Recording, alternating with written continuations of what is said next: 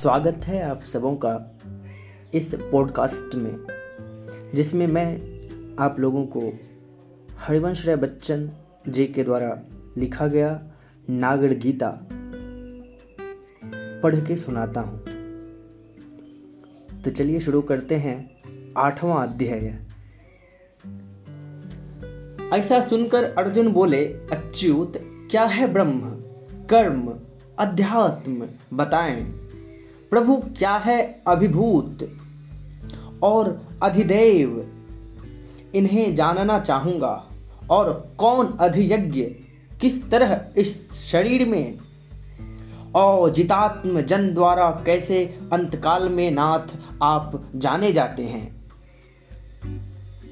कहा कृष्ण ने, अर्जुन, अक्षर परम ब्रह्म है। जो स्वभाव अध्यात्म वही है। जिस विसर्ग से भूत भाव का उद्भव होता, कर्म उसी को कहा गया है। क्षर भावी अधिभूत और अधिदेव पुरुष हैं। इस शरीर में वासुदेव अधियज्ञ पार्थ, मैं। अंतकाल में करता मेरा स्मरण धनंजय, मुक्त कलेवर हो जाता। वह मदभाव प्राप्त करता है, इसमें संशय लेश नहीं है। कौंतेय नर अंतकाल में जो जो भाव हृदय में रखकर मुक्त कलेबर होता है, उस उसको पाता। उसी भाव में सिक्त सदा रहने के कारण। इसीलिए सब समय निरंतर करता मेरा स्मरण समर कर। मनोबुद्धि अर्पित कर मुझको निसंशय तू पार्थ मुझी को प्राप्त करेगा। पुरुष युक्त अभ्यास योग से, अडिग चित्त से। परम पुरुष का चिंतन करता, परम दिव्य को पाता अर्जुन। तमस परे आदित्य वर्ण, सूक्ष्मति सूक्ष्म, सर्वज्ञ अनादि अचिंत्य नियंता जग के धाता का। भारत जो चिंतन करता भक्ति युक्त वह अंतकाल में योग शक्ति से भ्रिकुटी मध्य में प्राण पूर्णतः प्रस्थापित कर निश्चल मन से परम पुरुष का चिंतन करता अर्जुन दिव्य परम को पाता।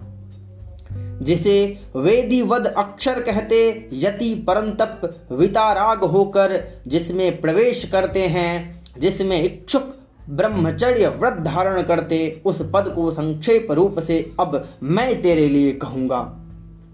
सभी इंद्रियों को संयत कर, हृदय द्वेष में मन सुस्थिर कर, प्राण प्रतिष्ठित कर, मूर्धा में योग धारणा में स्वस्थित हो, जो एकाक्षर ब्रह्म ओम को जपता, मेरा चिंतन करता, देह त्याग वह पुरुष परम गति को पाता है। मुझमें लीन अनन्य चित्त से नित्य निरंतर मेरा ही चिंतन करता जो नित्य युक्त उस योगी को मैं पार्थ सुलभ हूँ। अनघ महात्मा जन जो ऐसे परम सिद्ध कर प्राप्त प्राप्त करके मुझे ही पुनर्जन्म, दुखालय और अश्वासत ग्रहण नहीं करते हैं।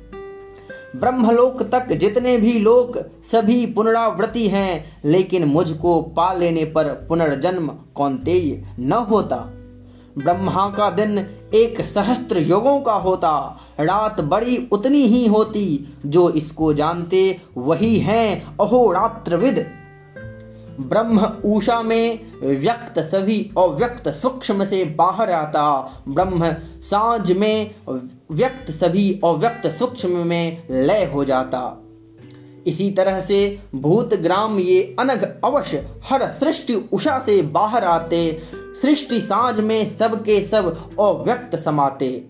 उस अव्यक्त से परे भारत एक और अव्यक्त भाव है, जो कि सनातन सर्वभूत के मिटने पर भी नष्ट न होता वह कुरुनंदन। वह अक्षर अव्यक्त परम गति कहा गया है। जिसे प्राप्त कर नर न निर्वर्तित होते, मेरा परम धाम है।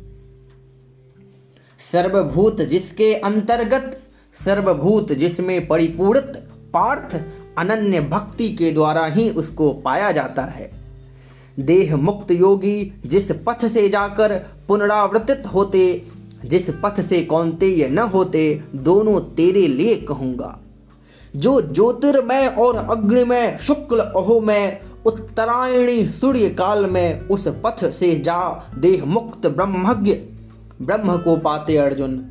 जो घुमावृत कृष्ण रात्रि में, दक्षिणायणी सूर्य काल में, चंद्रावर्ती उस पथ से जा योगी, पुनरावृतित होते।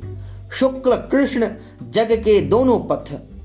पार्थ सनातन कहे गए हैं। अनावृत गति एक दूसरा पुनः पुनः आवर्तित होता। इन दोनों का ज्ञाता कोई योगी नहीं, विमोहित होता। इससे अर्जुन सब कालों में योग युक्त बन। भारत योगी इसे जानकर वेद यज्ञ, तप, दान, पुण्य फल का निश्चय ही अतिक्रमण कर आद्य परम पद को पाता है। धन्यवाद।